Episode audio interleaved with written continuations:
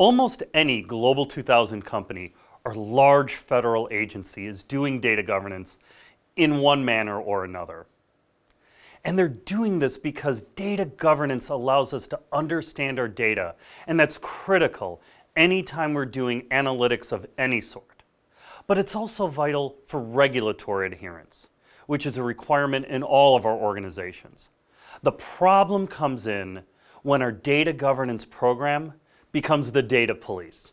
They become a bottleneck for all of our efforts. They create standards and a massive organization that cripples our analytics efforts. They build meaningless rules and constraints that exist for no purpose at all.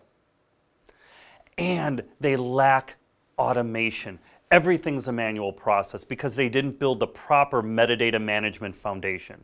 And that is our first best practice. When you're building your data governance program, you need a great metadata management foundation because you want to automate everything you can, especially the capture of technical metadata. Standards and rules must serve a purpose because in the final analysis, data governance cannot become a bottleneck or overly onerous. This concludes our data management moment. I wish you success with your data management program.